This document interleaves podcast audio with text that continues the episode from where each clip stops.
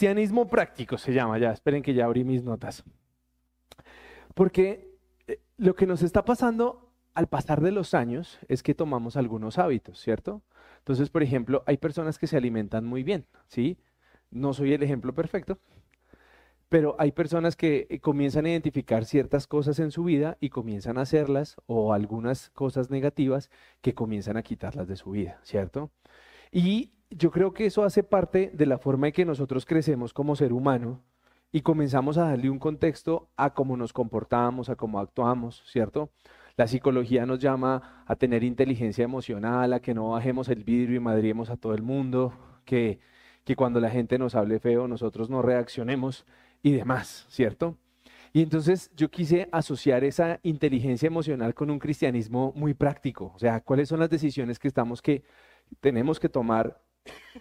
Perdón, tenemos que tomar y comenzar a aplicar en nuestra vida cristiana de raíz, porque imagínense cuando nosotros escuchamos todos los mandamientos que nos dejó Jesús y decimos, ah sí, yo voy a ser juicioso, yo voy a leer, yo voy a orar, va, va, va, va, va, pero lo, lo tenemos por un momento en nuestras vidas como que mientras nos lo enseñan, ¿cierto? ¿Alguno eh, le gustó el álgebra de Baldor? Levante la mano. ¿Cierto? Algunos lo tuvimos, sí, les gustó y, y aprendimos, ¿no? La mayoría, aquí a una ingeniera hace cara de como de cállese, pero, pero imagínese que usted en algún momento tuvo el conocimiento para pasar octavo, eso espero, ¿no? Sí, porque yo me imagino que aquí ninguno de los cristianos presentes hizo copia o falsificó un examen, espero que no sea así. Por favor, no me dé más información que no quería saber de sus pecados cochinos de octavo, pero... La verdad es que nosotros muchas veces aprendemos cosas de manera temporal, ¿cierto? Pero no se vuelven un, un hábito, o sea, no se vuelven algo, un principio nuestro, sino es un comportamiento que tomamos eh, por, por un tema. ¿Se acuerdan cuando nos tocaba usar tapabocas para todo? ¿Cierto? Entonces fue un hábito, ¿sí?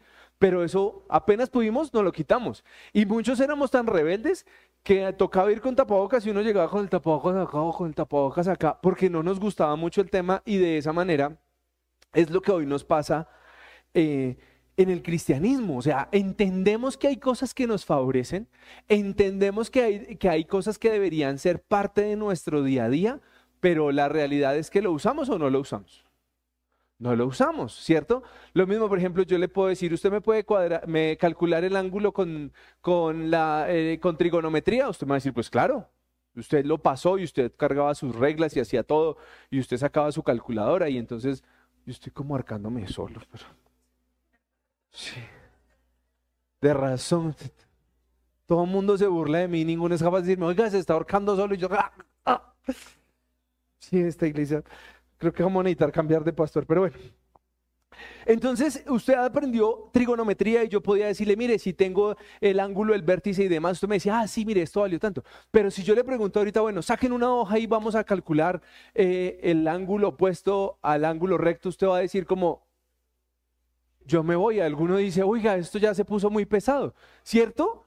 Y entonces... lo mismo puede pasar, ¿no? Usted puede llevar seis meses en el cristianismo, diez años, y hay cosas que a usted se le olvidan, ¿sí? Por ejemplo, esas cosas de leer y de orar, hay veces que también se le pueden olvidar, ¿no? Y, ay, es que, pero no, yo ya me la leí una vez, entonces, ¿para qué me vuelvo a leer la Biblia, sí o no?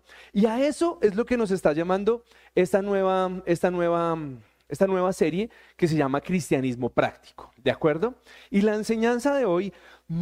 dándole continuidad a cuál fue nuestra, nuestra eh, serie anterior, Pureza en un mundo hostil. ¿Y qué nos enseñó Pureza en un mundo hostil? ¿Que esto es un jardín de rosas? Mm. Que no, que la vamos a pasar hay veces medio harto. Y entonces, comenzando con esta enseñanza de hoy, es sabiduría ante las pruebas y tentaciones. Y vamos a estudiar Santiago, capítulo uno, versículos uno al dieciocho. Y es todo lo que vamos a estudiar hoy. Y quiero que usted estudie conmigo esto en su casa, ¿sí? Porque es que a algunos, les voy a poner una tarea. Oiga, ¿cómo les fue con la tarea hace ocho días? Dígame, ¿quién hizo la tarea? ¿Cuál era? Vea, mañana no hay almuerzo porque usted es de mi casa. Menos un almuerzo. ¿Se acuerda que usted tenía que irse a mirar al espejo y decirle a ese man que usted estaba viendo al frente, yo a usted no lo voy a idolatrar más? ¿Quién hizo la tarea? Ese man está picado que me ignoró y me dejó en leído. Miren, hagan las tareas, porque cuando, cuando usted escucha algo aquí, pero no, no, no se queda como trabajando en el tema, a usted se le olvida. A muchos les pregunté la tarea el miércoles y hicieron así como, ¿ah? ¿Tarea? ¿Ah? Y todos volteaban a mirar al otro, ¿no? Y no falta el ñoño que dice, sí, yo ya hice la tarea. Y yo decía, sí, pero... Bueno, bueno, bueno, hágame el favor, haga juicio que usted no, no hizo la tarea, entonces no tiene derecho a hablar hoy. Entonces, hoy vamos a hablar de Santiago, ¿sí? Y ya hablamos hace, hace, hace un mes exactamente cuando empezamos la serie anterior, hablamos de las pruebas y de las tentaciones, ¿cierto? Y creo que ahí no vamos a ahondar tanto, eh, algunas cosas... Eh, yo quiero que lo miremos de las dos maneras, ¿cierto? Porque algunos dicen, ay, es que yo no quiero pruebas y no quiero tentaciones en su vida. Pero yo los llevé hace más o menos un mes a que usted es el que define dónde se mete, ¿cierto? ¿Se acuerdan? ¿Sí o no? Vamos a colocar un ejemplo práctico, ¿les parece? Cuando usted se va un, un domingo a un centro comercial, ¿cierto? Supuestamente a almorzar, ¿cierto? Usted va con una mejor motivación. ¿Sí? ¿Alguno ha ido a almorzar un domingo acá que todos me están mirando como, ay, no, yo cocino en la casa? No, no cocinan en la casa, sino salen a buscar almuerzo. Y entonces, llegan a un centro comercial, pasan por la plazoleta de comidas, comen algo muy light, por supuesto, esta es una iglesia sana y demás, nada de hamburguesas, gaseosas, papas, eso no, no sucede aquí. Y luego, ¿qué hace usted al estar en un centro comercial después de almorzar? Un postrecito, ¿cierto? Y entonces el postrecito es ¿qué? ¿Una prueba o una tentación?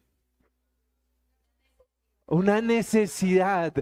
Pero vamos, vamos conectando las cosas como son. Puede ser una tentación que usted está viendo, pero en el fondo usted quiere que eso sea una necesidad en su vida y termina comiéndose el postre, ¿sí? Entonces, de esa misma manera entendimos que hay cosas que nos pueden pasar, ¿sí? Usted sale conduciendo y hay un trancón. ¿Es una prueba o es una tentación? Ay, no jodan, es un trancón, o sea, sí, no sean tan religiosos, o sea, sí, le, le, alguno por allá se descachó y, y armó un trancón, pero Dios lo está probando con el trancón de hoy. No, no sea religioso, ¿sí o no? Por ejemplo, esta mañana me, me antojé de un queso con bocadillo relleno, ¿no? Y entonces estaba en un lugar y mordí y el bocadillo del queso hizo ¡pum! Y yo, y me volví. ¡Pic! ¿Prueba o tentación? Bruto que soy yo, porque no sabía comer eso. O sea, en cambio de haberlo partido como decentemente, ¿no? Un cubierto o algo, a lo caníbal, termina uno untándose de algo. Y uno dice, Dios está probando mi carácter. No, no, no, no. Dios está tranquilo, hermano. O sea, déjelo allá. Hay cosas que son usted, ¿no? ¿Sí? Entonces sigo con el ejemplo del postre. Ella fue muy sabia con el postre, pero usted le da por meterse, ay, vamos a dar una vuelta en Falabella. Vio la risa de algunos que hicieron así como, ¡ja, ja! Y hay otros que dicen, ay, mira, ahí hay un outlet de Adidas y... Y eso, disculpe, ¿eso es una prueba de Dios en su vida? Ay, Dios mío, vamos a volver a empezar. Buenas noches a todos. Tuvimos... Esas son cosas en las que nosotros nos metemos, ¿correcto? ¿Sí?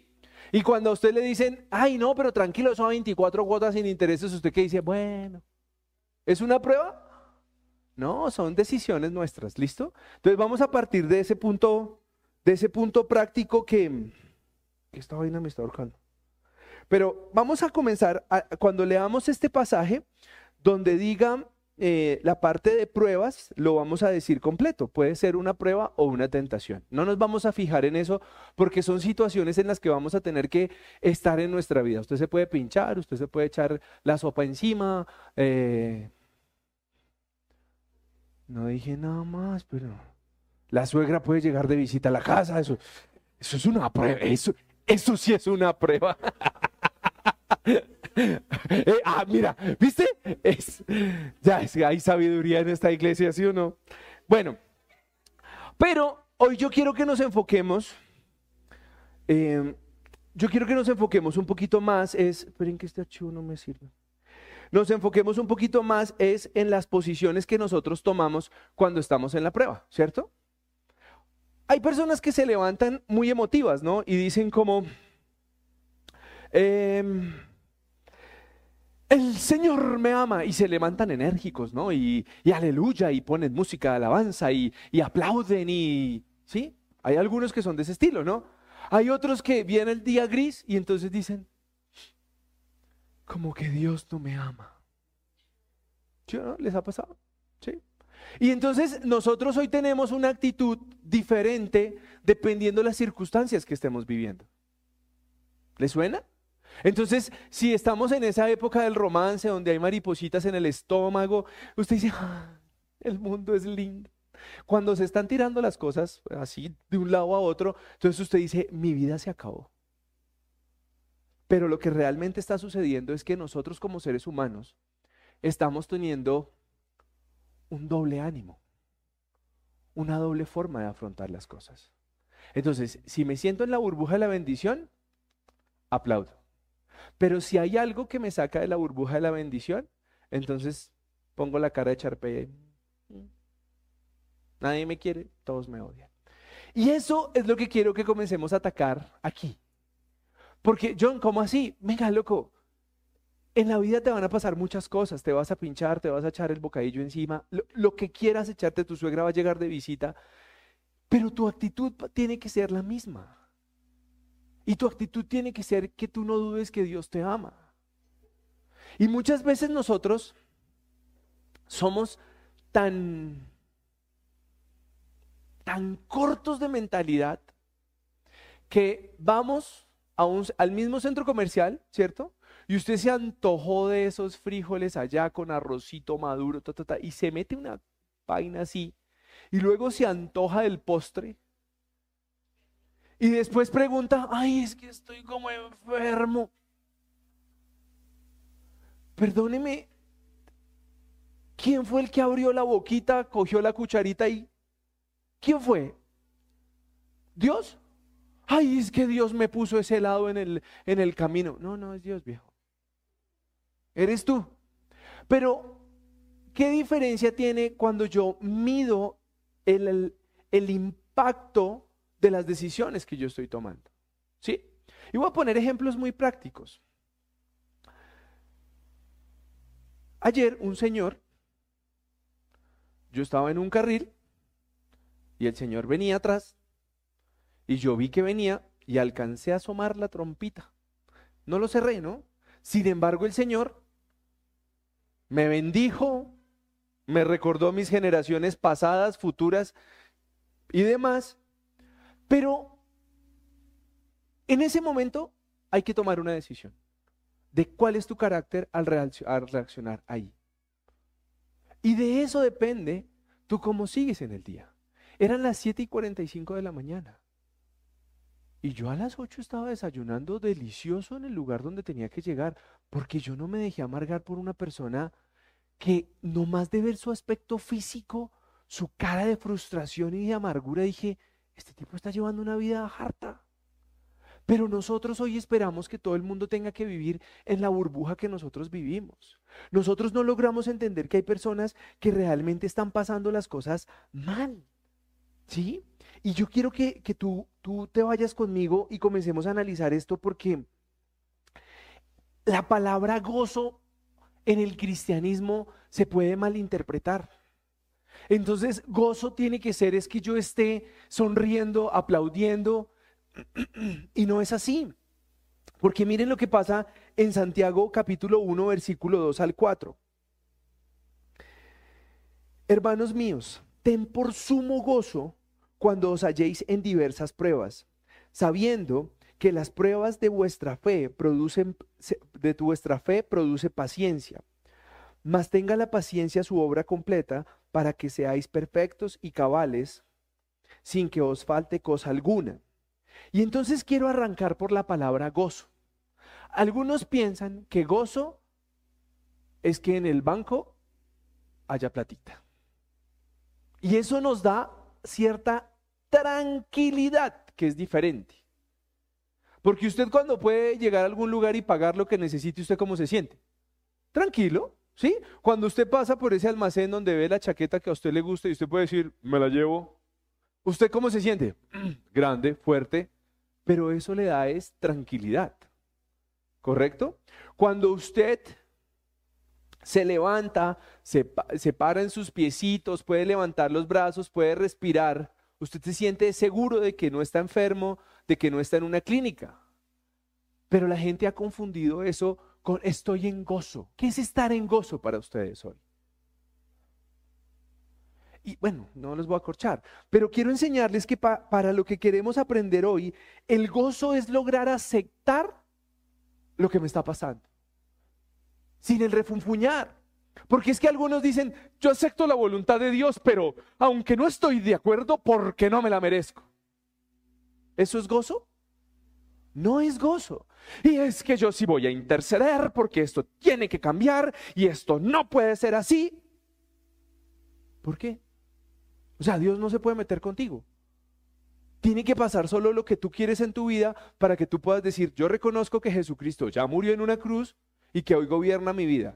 Pero si algo no es como yo quiero, entonces ahí ya no hay gozo. Y entonces ahí sí me traigo las herramientas religiosas en donde intercedo, en donde ayuno, porque yo quiero voltearle la torta a la arepa y quiero decir que las cosas se tienen que hacer como yo quiera.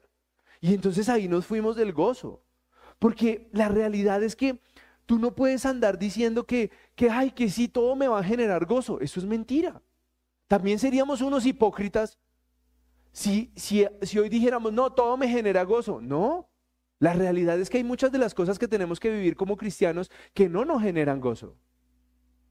A mí no me genera gozo cuando yo veo que, que hay gente que promueve el aborto a la semana veinticuatro. No voy a decir más. A mí eso no me genera gozo, con todo el respeto. A mí no me genera gozo cuando yo veo que un hogar se destruye. A mí eso no me genera gozo. Pero también tengo que entender que Dios tiene un plan perfecto en la vida de cada persona. Yo puedo querer lo mejor para alguien, pero mi voluntad no es mejor que la que tiene Dios para esa persona. Y ahí es donde tú tienes que entender, bueno, ¿qué es lo que está pasando? Y voy a ponerles un ejemplo muy práctico. Mi mamá venía enferma hace un mes, ¿no? Y desde hace quince días todo el mundo le decía, deje esa pasta, deje esa pasta, deje esa pasta. Y ella no quería. ¿Quitarse un medicamento de su vida es bueno o es malo? ¿Ah? Señores médicos, ¿quitar un medicamento es bueno o es malo? Si no se necesita, por supuesto. No se necesita. Es bueno, ¿correcto? Pero nosotros, ¿qué pensamos? ¿Ah? Mi mamá, y de pronto me está escuchando y ahorita me regaña, eh, ella decía, no, pues, ¿qué? ¿Pero qué tal que me dé algo? Pero es que así somos, o sea, cojo de parche a mi mamá que no viene, pero, pero la realidad es que nosotros somos así. Dios dice, se acabó ese trabajo, se acabó ese negocio, se acabó ese cliente, se acabó ese empleo, ¿y tú qué comienzas? ¡Ah! ¡No! ¿Cómo así? ¡No, yo lo necesito! No es así.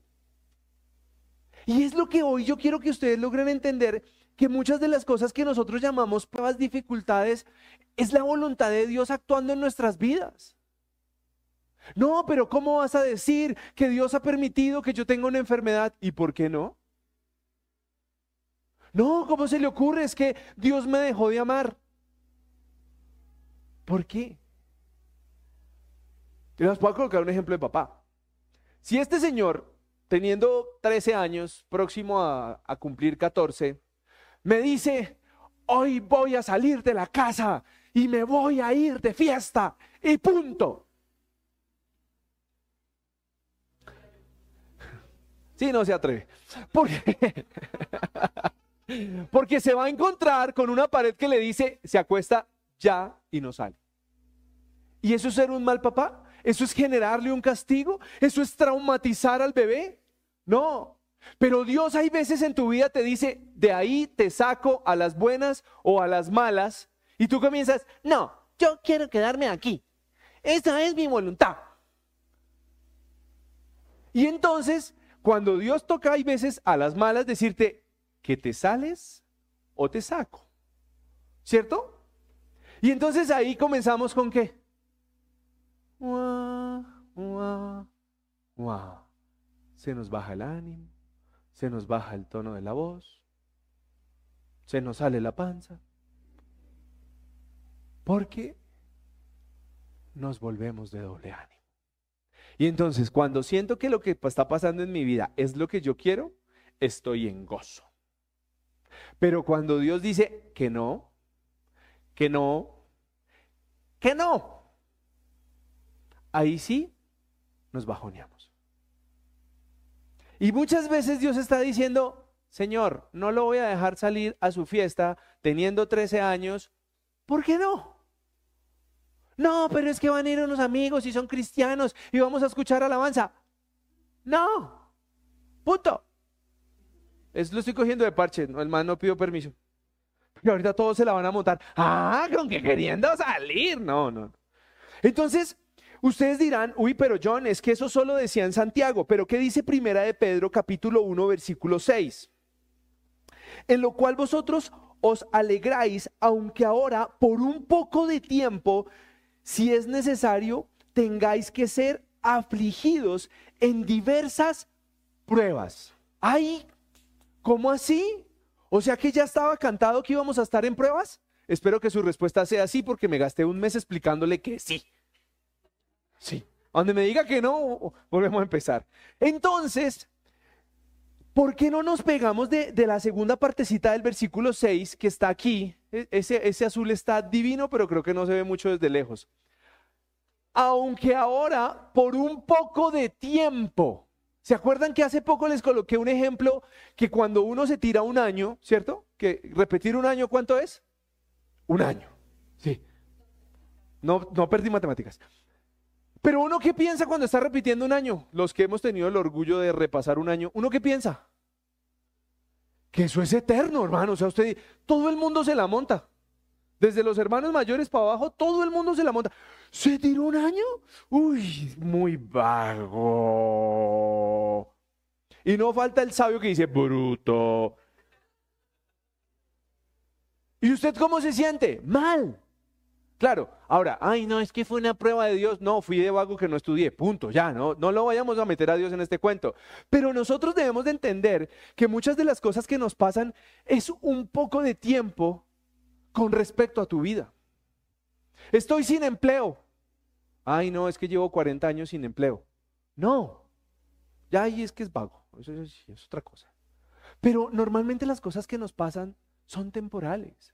Y qué rico que nosotros podamos decir, en lo cual vosotros os alegráis. ¿Cómo me voy a alegrar de que me van a echar? Pues depende cómo usted lo reciba.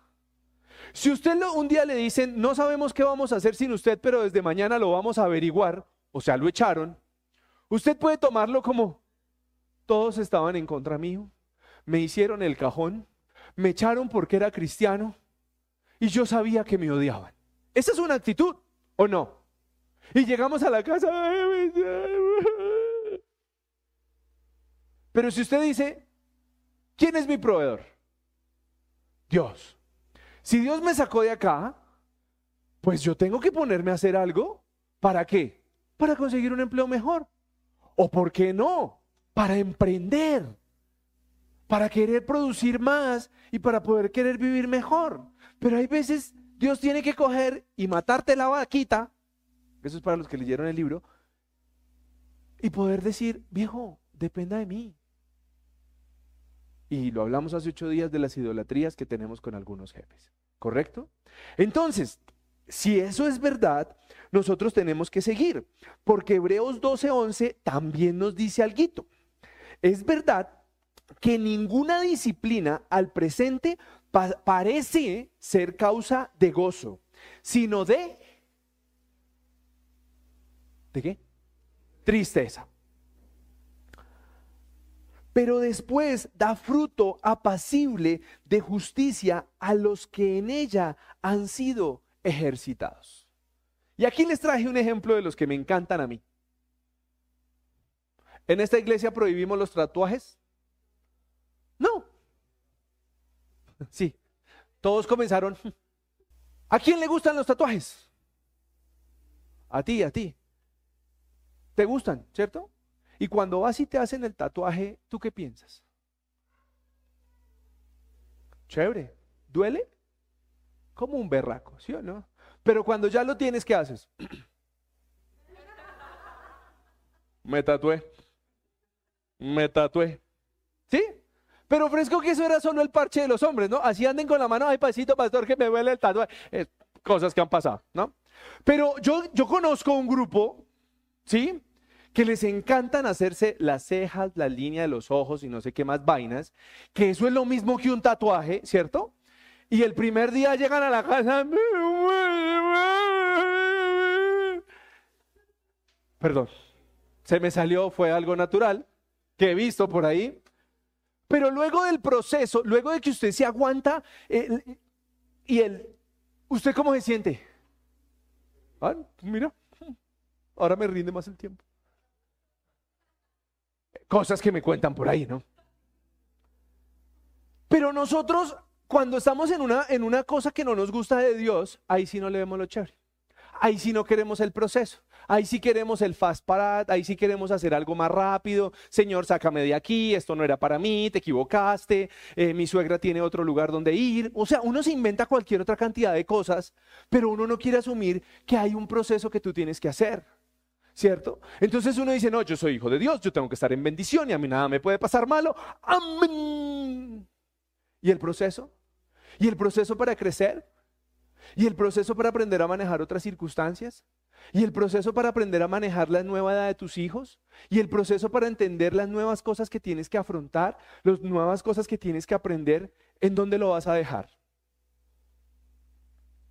¿O te quieres quedar con tu versión de veinte años? Aquí ya la mayoría pasó, o sea que poquitos dicen, ay, yo quiero llegar allá, pero ¿se quieren quedar con esa versión de veinte años? Yo no me quiero quedar con la versión de lo que yo era en veinte años. Bueno, si acaso con el pelo.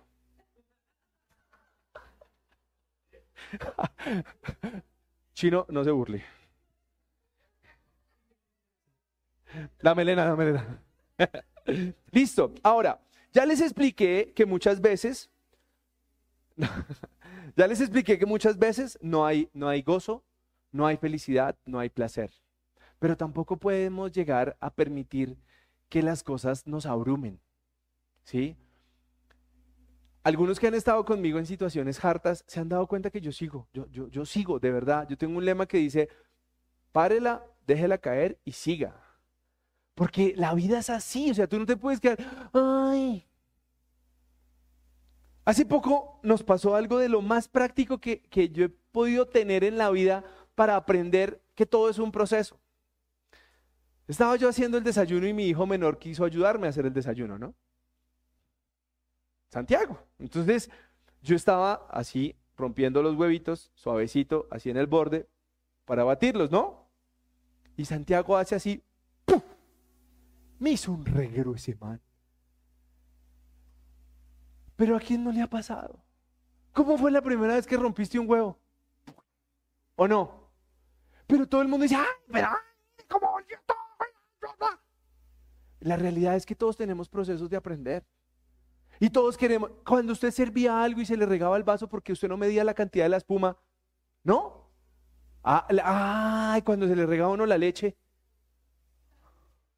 ¿Ah? Pero todos hacemos como, ay, eso tan básico. Venga, la vida es así. ¿Se acuerda cuando usted aprendió a manejar? Y ese carro parece que estuviera.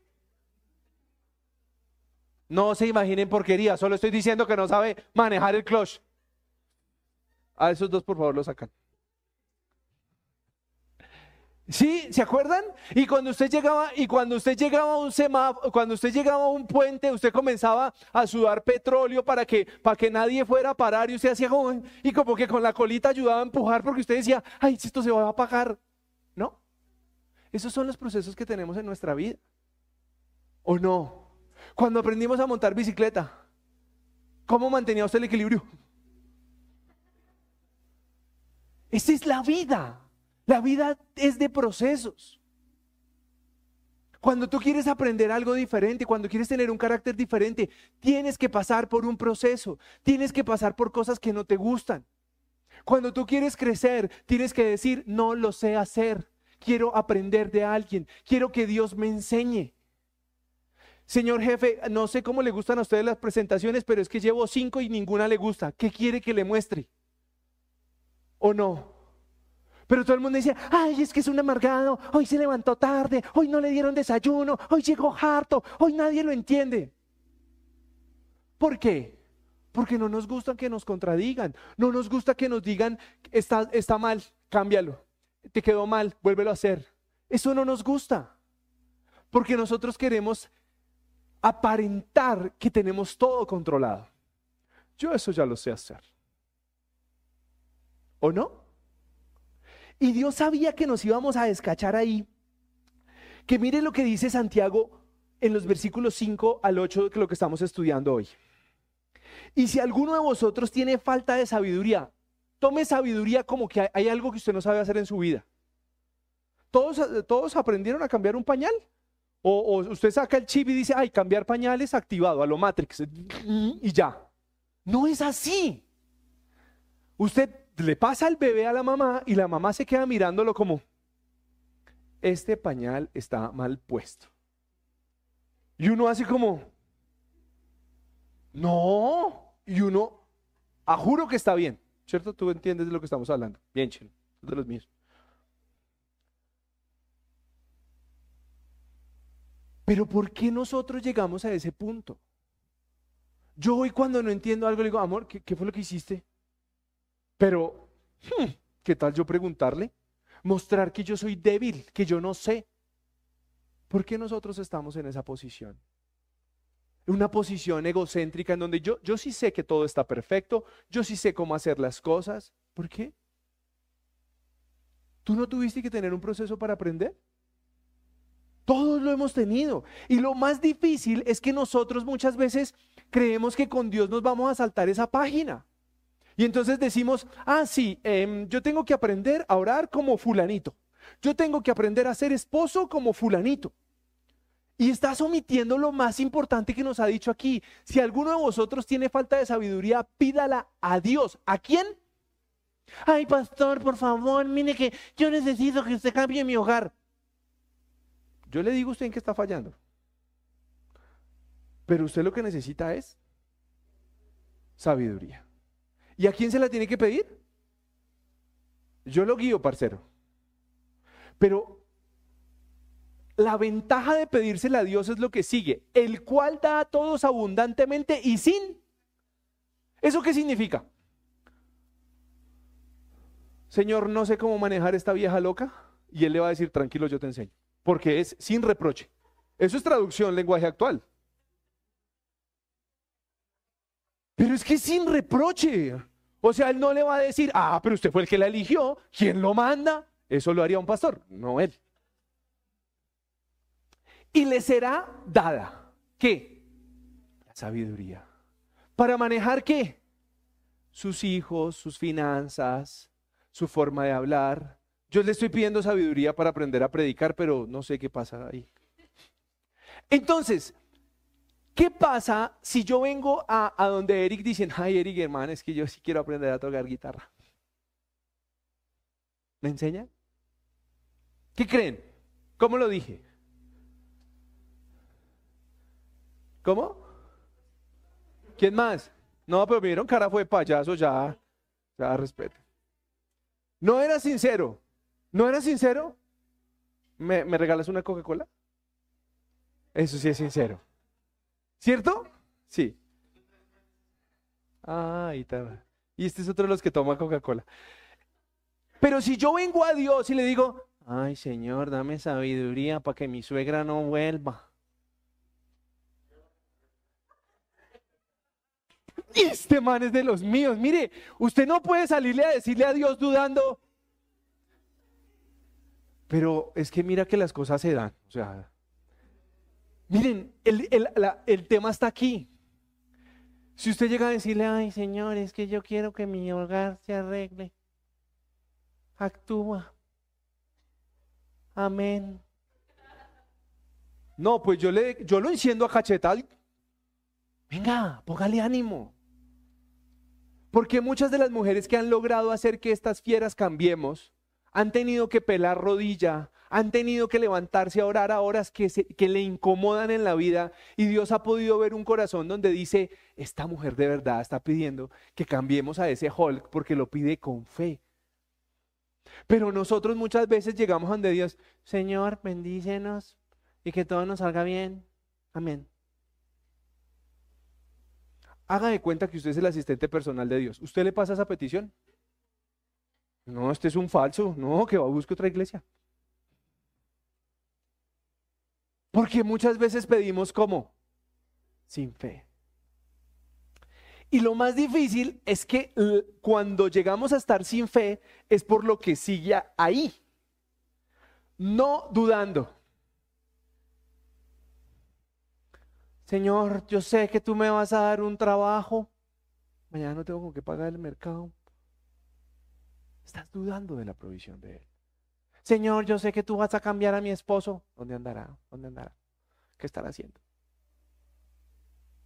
Eso es cuando actuamos sin fe y dudando. Y yo quiero que tú entiendas hoy que si tú estás en una prueba, en una tentación, tú tienes la forma de salir de ahí. Pidiendo sabiduría. ¿A quién? ¿A mí? A Dios. Con dos condiciones. ¿Cuáles son? Con fe y sin dudar. Entonces yo te pregunto hoy, cuando tú estás en una prueba y te falta fe y dudas, ¿cómo se vuelve tu temperamento? ¿Cómo? Agrio. Amarguetas. Y entonces ahí, ¿cómo estás actuando ante una prueba? No tienes gozo. Entonces significa que estás siendo una persona que ahora la psicología la llama bipolar. Oh. Pero la realidad es que nosotros estamos teniendo un doble ánimo. Hoy quiero levantarme en gozo y hoy quiero levantarme haciendo pucheros. Y es la falta de sabiduría. Ahora, John, esto es difícil, sí. Pero qué rico que nosotros cuando dudemos, cuando nos falte fe, nosotros logremos entender esos pasajes bíblicos que también nos han mostrado que es real lo que puede pasar cuando uno busca a Dios de una manera honesta, tranquila y con fe. Y para que lo estudien, en Primera de Reyes, capítulo tres, versículo cuatro al quince, es cuando Salomón le pide sabiduría a Dios. Y mucha gente dice, pero a mí ¿de qué me sirve la sabiduría? Pues le paso el dato. Él no pidió riqueza y gloria y la tuvo toda, Salomón. ¿O no? Correcto.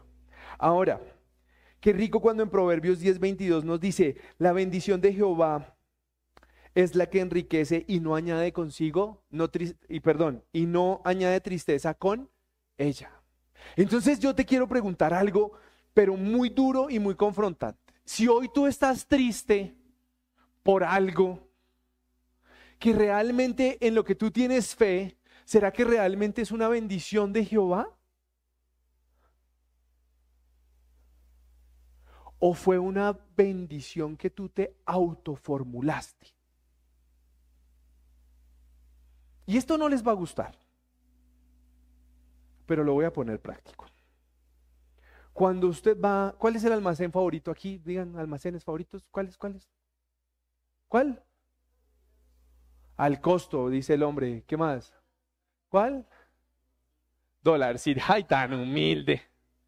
Pero vamos a hacer un ejemplo de esos prácticos, ¿no? O sea, usted va y se encuentra con ese televisor cuatro K que usted se ha soñado. En al costo, no, en Dollar City no creo. Y entonces usted con esa cara de antojado así, uy, y pasa el de la tarjeta del costo, señor, ya tiene la tarjeta del costo, ¿se la podemos aprobar en veinte minutos? ¿Y qué hace la persona? veinte. Y de una vez va sacando la cédula. Y aparece el religioso que dice, ay, sin buscarlo, mire, Dios me bendice, amén, en gloria de Cristo, la sangre me cubre.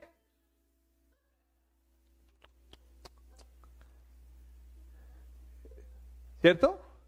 Pero cuando usted difiere eso a veinticuatro cuotas, más intereses y le llegan esos lindos comunicados llamados extractos de la tarjeta de crédito, ¿me puede contestar algo? ¿Qué pasó con el versículo, Florecita? Se durmió, sí. ¿Será que ese extracto a usted le añade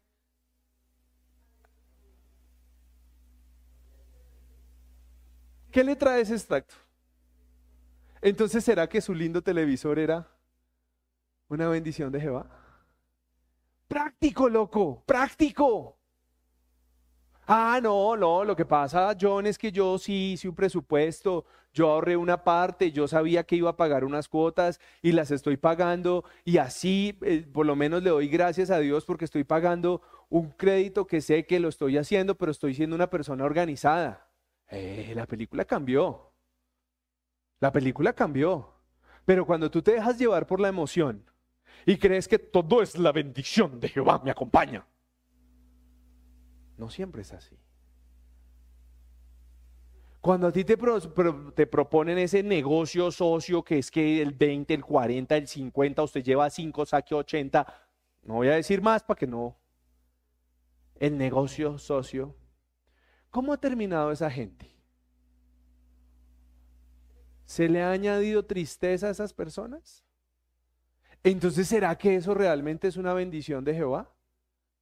Entonces yo quiero preguntarte hoy, amigo mío, ¿cuáles son esas situaciones de prueba, de tristeza, de amargura, de, de tentación en las que tú dices, se me está acabando la bendición? ¿La bendición? ¿O tú disfrazaste eso como una bendición en tu vida para tragarte el cuento, pero no era ninguna bendición? No, es que yo sí me metí en D M G y le vendí la casa a mi mamá y le empeñé la de mi papá, porque es que eso sí era negocio socio. ¿De verdad?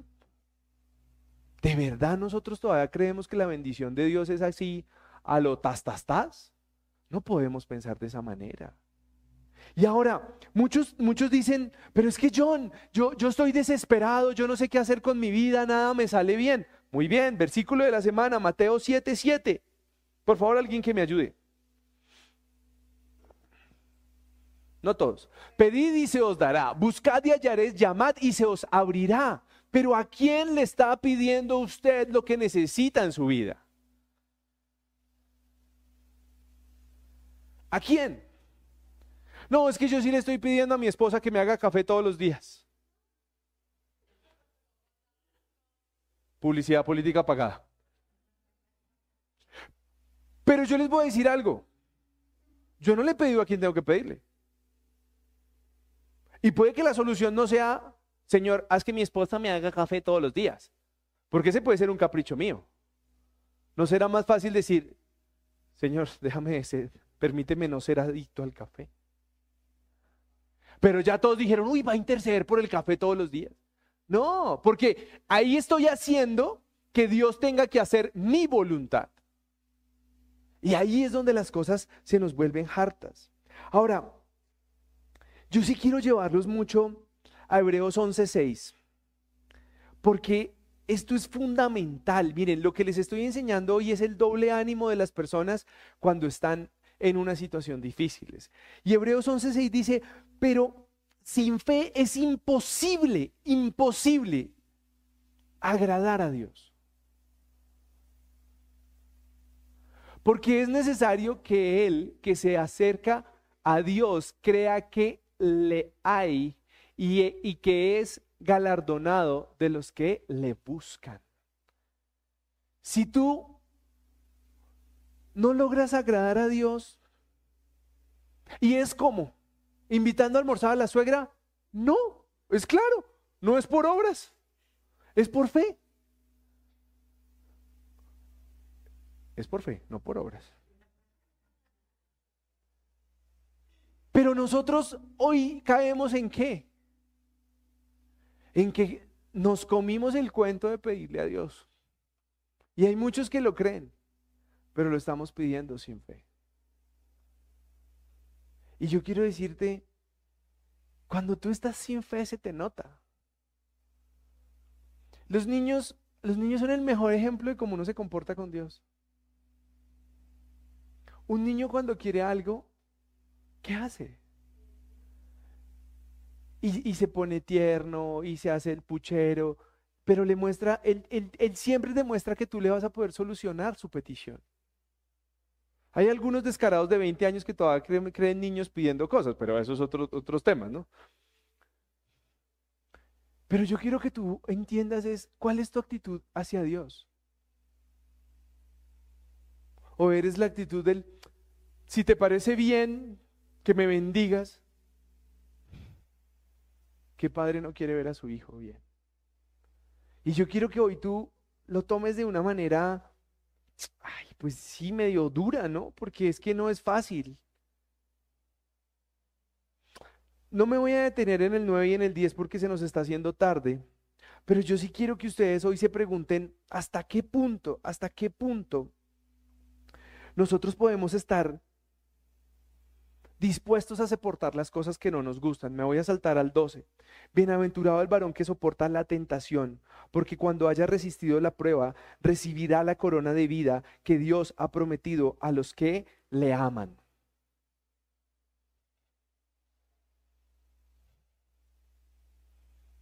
¿Ponemos ejemplos? El más fácil.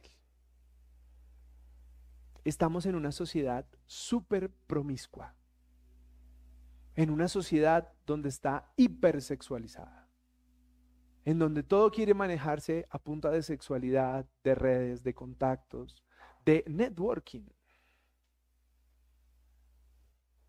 ¿Y qué pasa con nuestras redes sociales?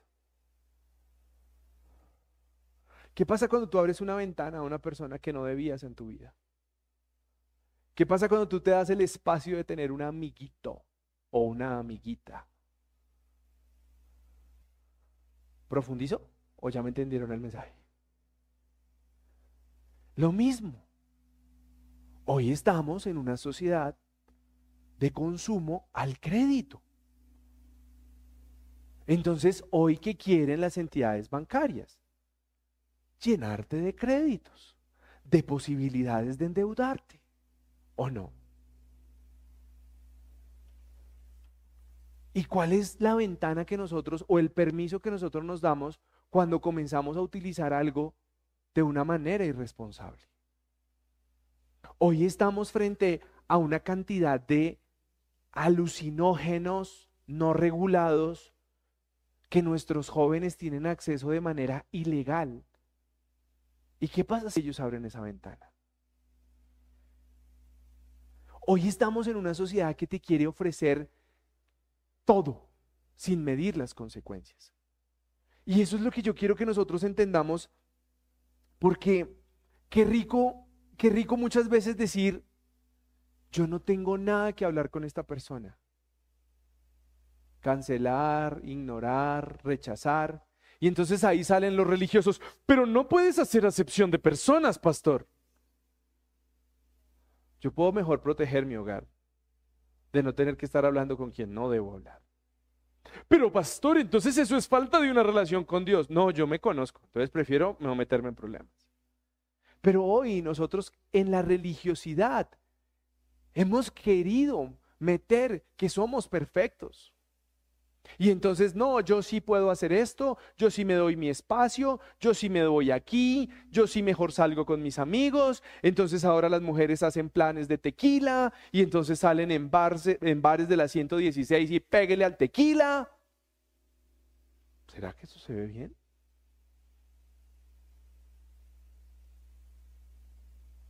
¿Qué pensarían ustedes? ¿Sí? ¿Está bien? Plan de tequila para los hombres, foto con el pastor ahí en la ciento dieciséis. ¿Qué pensarían ustedes? ¡Salud! Ahora, yo sí puedo salir con mi esposa, pero necesito ir a conocer y a descansar de la presión de los hijos y del hogar. No me salgan con cuentos,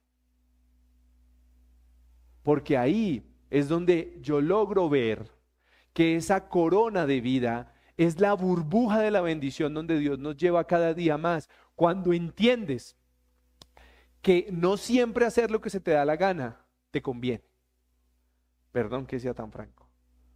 Pero tú no puedes estar pensando que todo es lícito. yo puedo con todo. No, por respeto a las personas.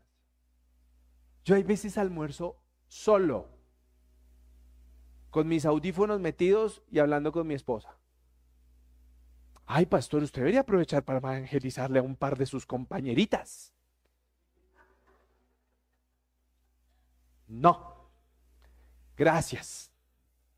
Dios tiene más soldados, pero no voy a poner en riesgo mi matrimonio por estar agradando al mundo y hacerme el social cuando no está bien. Ah, diferente es que hemos invitado personas a nuestra casa y hemos almorzado con ellas y ahí la cosa cambia. ¿Cómo así, pastor? Sí, claro. Tengo una amiga que nos escucha, que le gusta lo que hacemos y un día me dijo, necesito hablar contigo. Y yo dije, mejor venga a mi casa. Y hasta le dimos un almuerzo que no le gustaba porque yo no pregunté. Ah. Y no me dio pena, la verdad, se me pasó rápido. Pero yo prefiero que ella sepa que yo no me estoy haciendo el pastorcito con un lobo por debajo queriendo comerse las ovejas. El que lo entendió, lo entendió. Y entonces yo le dije, ven a mi casa y almorzamos con mi esposa. Fácil. Pero hoy la gente se da libertades que no están bien.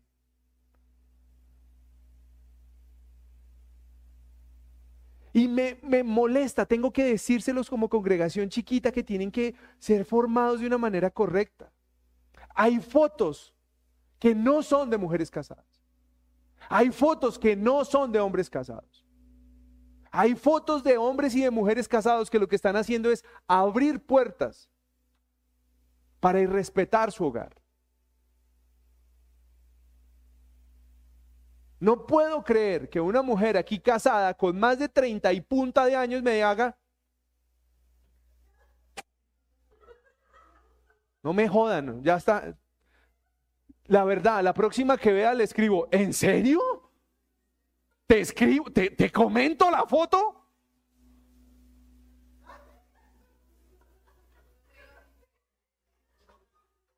No, es que ella es que tiene menos de treinta. Vengan, me tengo que ir, me tengo que ir y, y quiero que me entiendan esto. Miren, la gente, ese ejemplo es muy práctico.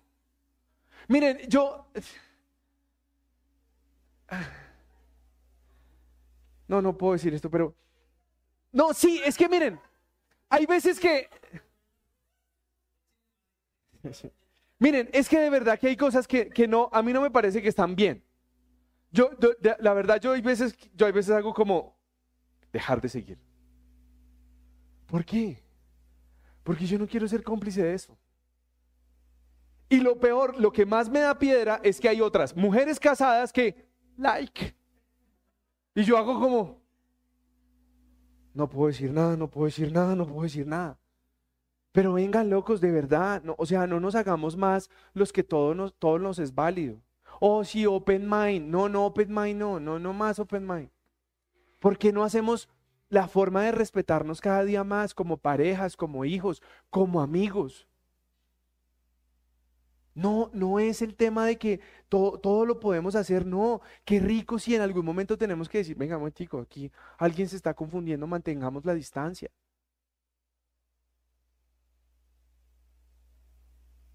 Qué rico que las relaciones que se construyan como iglesia sean basadas en el respeto, en el amor. No en el abuso, no en abusar los unos de los otros. Qué rico que tú, una persona, cuando te vea llegar, te salude con, con entusiasmo, con alegría y no digan, mmm, a la fija me va a pedir plata prestada. No se rían que eso pasa en las iglesias. Entonces, miren cómo, miren cómo cerramos el, el es que está muy largo esto, el trece y el quince. Cuando alguno es tentado, no diga que es tentado por parte de Dios. Bueno, si quieren, aquí lo podemos avanzar porque se lo estudiamos hace un mes, porque muchos siguen pensando, y ya se los expliqué, haga el ejemplo de su televisor, haga, recuerde el ejemplo de la tarjeta de Codensa y recuerde el extracto, que muchas veces no, no se ponga Dios a meterlo en ese cuento y no se crea tan importante que Satanás lo está persiguiendo para meterlo en tentaciones. Muchas veces es usted, ¿de acuerdo? Pero terminemos aquí. Y esto es lo más difícil, Santiago dieciséis al dieciocho. Amados hermanos míos, no erréis. Ay, ay, ay. No erréis. Toda buena dádiva y todo don perfecto desciende de lo alto, del Padre de las luces, en el cual no hay mudanzas ni sombra de variación. Él, de su voluntad, nos hizo nacer por la palabra de verdad, para que seamos primicias de sus criaturas. Vengan, hoy veo que el cristiano se cree perfecto. Y lo conecto con las fotos y los mensajes y los planes que no son válidos para nosotros. Cuando hoy creemos que soy muy fuerte, cuando creemos que es que yo sí tengo una relación madura con Dios y me puedo meter con quien sea. Por favor, no jueguen con candela. A nadie le va a gustar que usted diga, ay no, es que imagínate que nos encontramos con mis amigos de once y nos vimos a tomarnos una cerveza y... ¿A quién le va a gustar el plan? ¿O es que ya se le olvidó lo que usted hacía en once? Yo les puedo dar un par de ejemplos. Ah, entonces, ¿a usted le gustaría que la pareja con la que usted ha decidido compartir el resto de su vida se vaya a reunirse con sus amigos de once? Yo no tengo nada que reunirme con mis amigos. Hicieron un encuentro y yo... Gracias, no tengo nada que hacer. Pero hoy nosotros creemos que... No, yo sí, como tengo una relación súper seria con Dios, yo oro y yo amo. Y... Venga, no, no, no seamos así. Y la conclusión de este tema, perdón cerrar así, pero por el tiempo es importante, es no seas de doble ánimo. No vivas en esa... alegría insuperable y en esa tristeza profunda.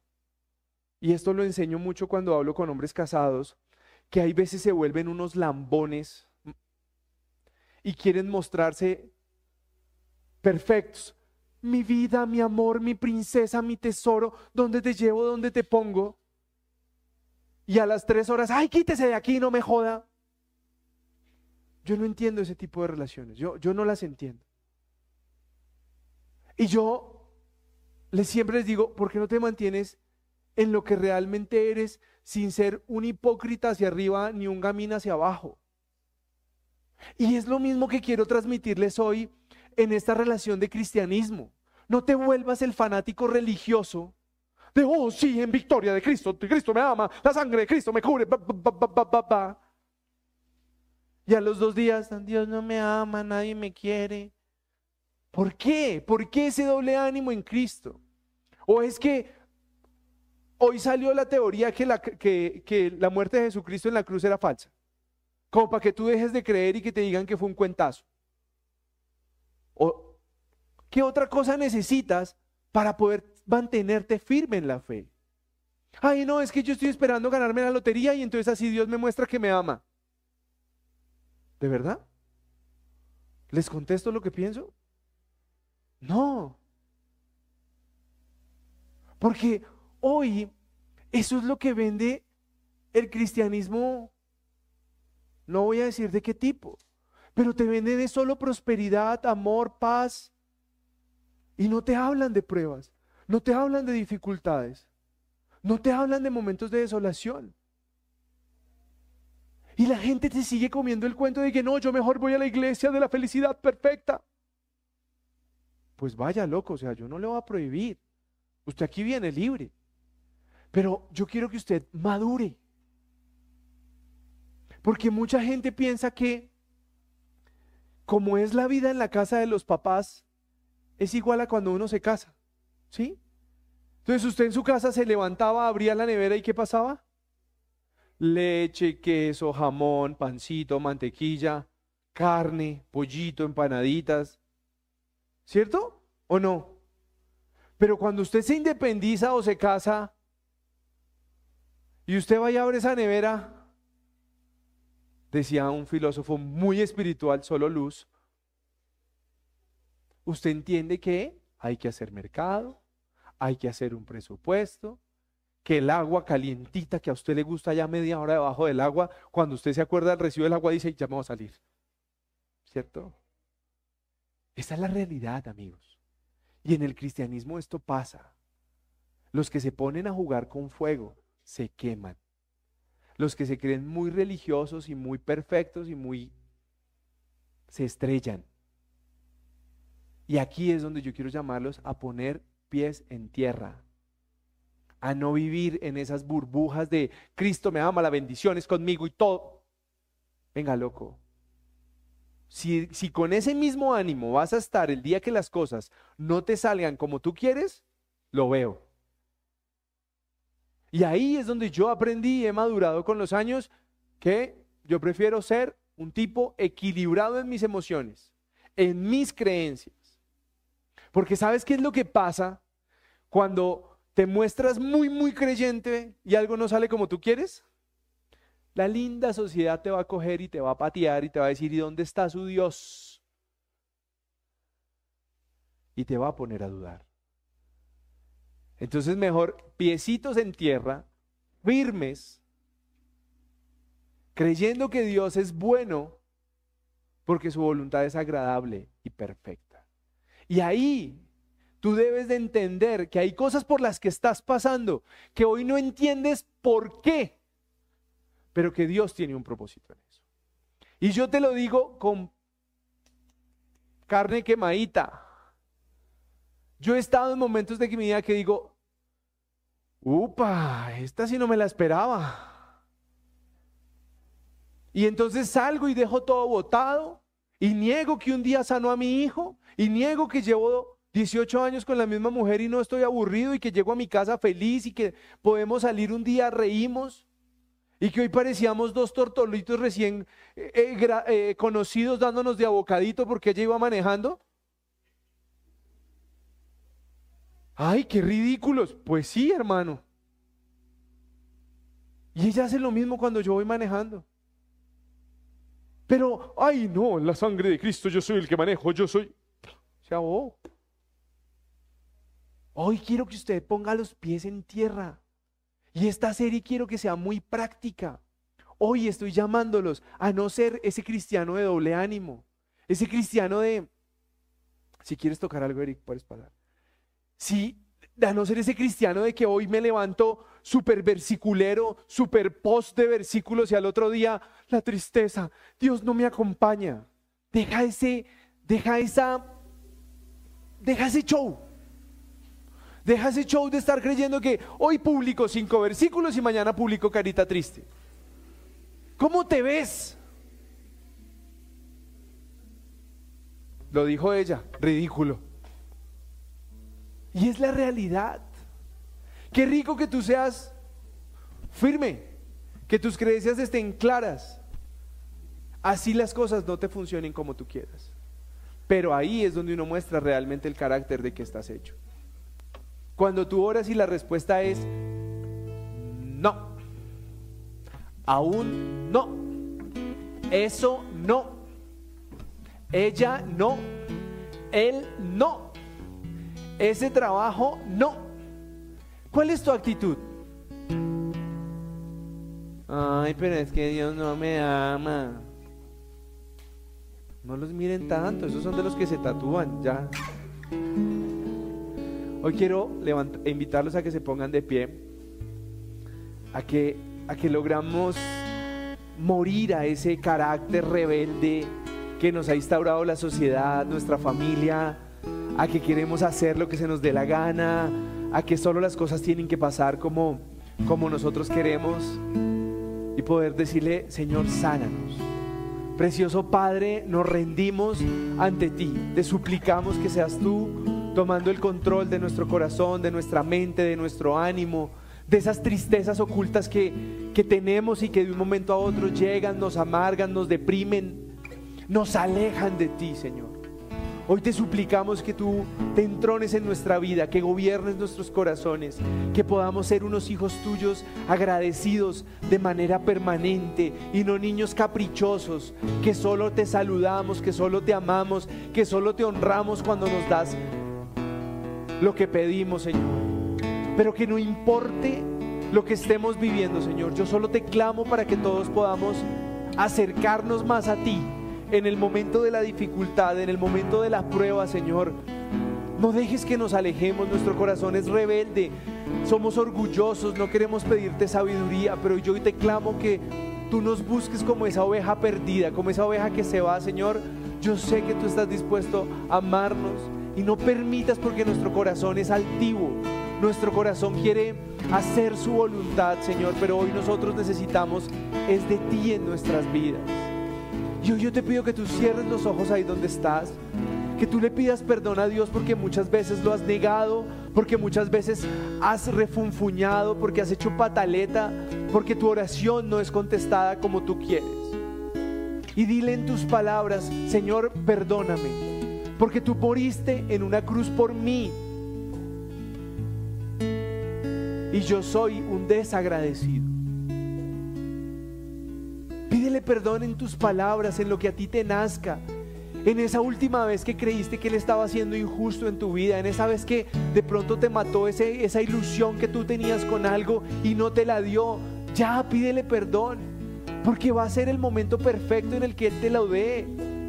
Es tu hogar, es tus finanzas, es tu salud, es la vida de un ser querido que hoy de pronto ya no está con nosotros.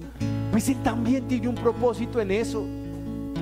Deja de ser egoísta, de querer tener a todo el, a todo el mundo al lado tuyo.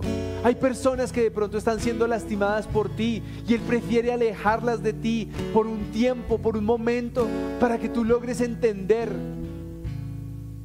Pero yo hoy te clamo, Espíritu Santo, que tú actúes en el corazón de cada uno de los que estamos aquí, Señor. Que esa altivez que nos ha instaurado esta sociedad, que este egocentrismo tan horrible en donde nosotros debemos tener la razón, Señor, muera en nosotros. Que podamos tener un humilde corazón, Señor, dispuestos a aceptar tu voluntad, a saber que no, no sabemos hacer todo, que no somos perfectos, que no vamos a ser perfectos, que vamos a cometer errores y que necesitamos exclamarte a ti por la sabiduría necesaria para poderte honrar en cada paso que demos en nuestra vida. Y hoy yo te clamo, Señor, que tú de una manera milagrosa, Señor, le permitas entender esto a nuestros hijos, Señor. Que hay decisiones que les convienen que sucedan de la forma en que están pasando, porque la sociedad que viene, la generación que viene, Señor, cada día es más ansiosa, cada día quiere las cosas más rápido, de maneras más fáciles, Señor. Y este es el mundo real, donde no todo es perfecto, donde hay cosas que nos suceden que no nos gustan, donde podemos estar frente a un accidente, frente a una enfermedad, frente a una crisis económica, frente a muchas cosas, Señor, que pueda que no vengan de ti, sino puedan ser errores nuestros. Y hoy yo te clamo, Señor, entrónate en nuestro corazón y permite que sea ese corazón doblegado hacia ti, Señor. Gracias te doy por cada persona aquí representada.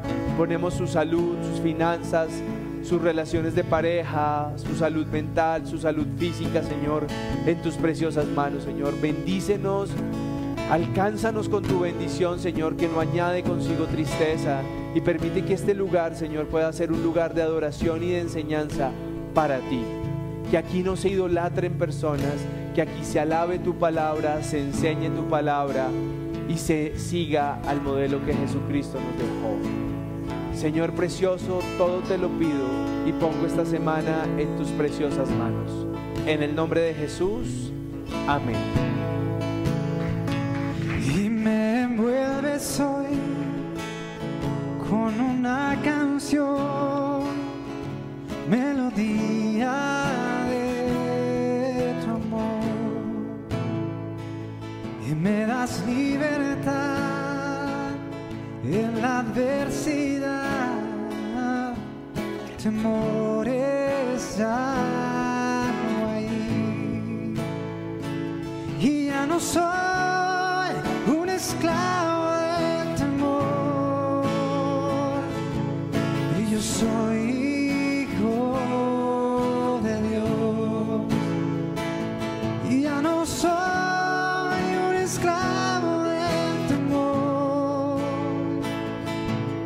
yo soy hijo de Dios.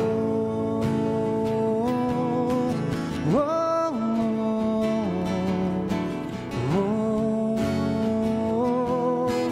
oh, oh. Desde antes de nacer, tu mano me apartó, tu amor me amó. He vuelto a nacer en tu familia, Dios. Fluye tu sangre en mí. Ya no soy un esclavo del temor. Yo soy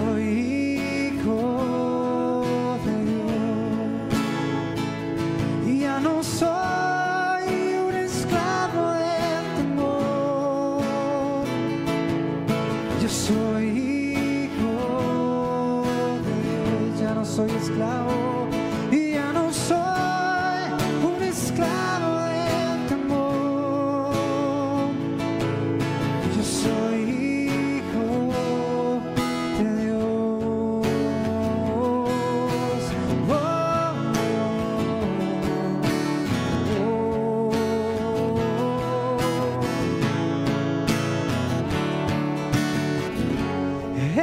oh, oh. Estoy rodeado por los brazos del Padre, y hoy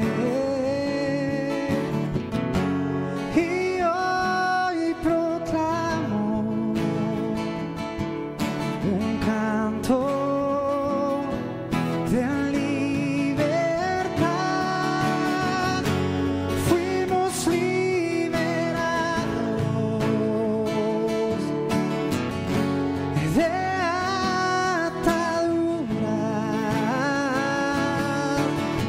Somos tus hijos y tus hijas.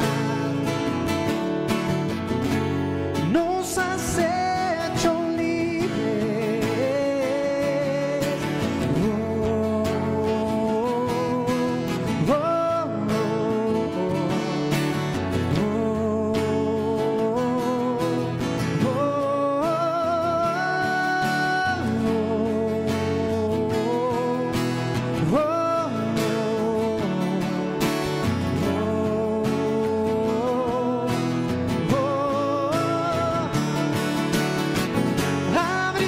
el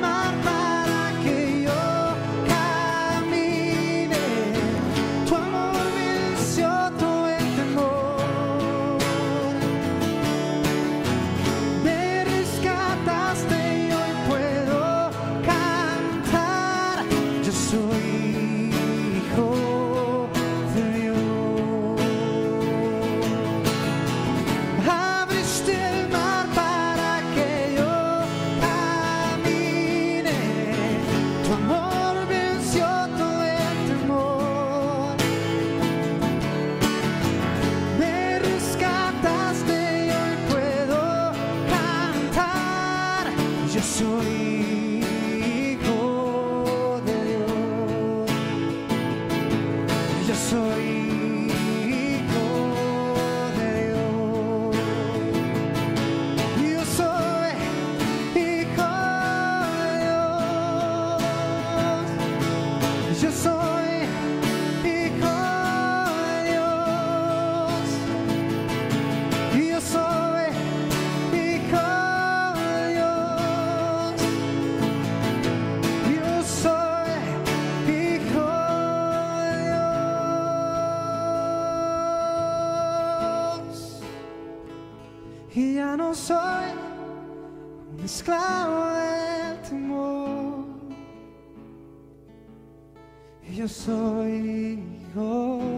Ya no soy un esclavo del temor. Yo soy hijo de Dios. Yo soy hijo de Dios.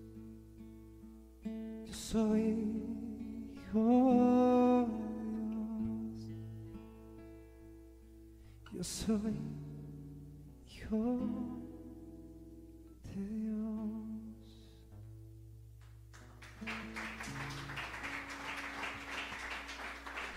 Feliz noche, nos vemos el próximo sábado. Dios los bendiga.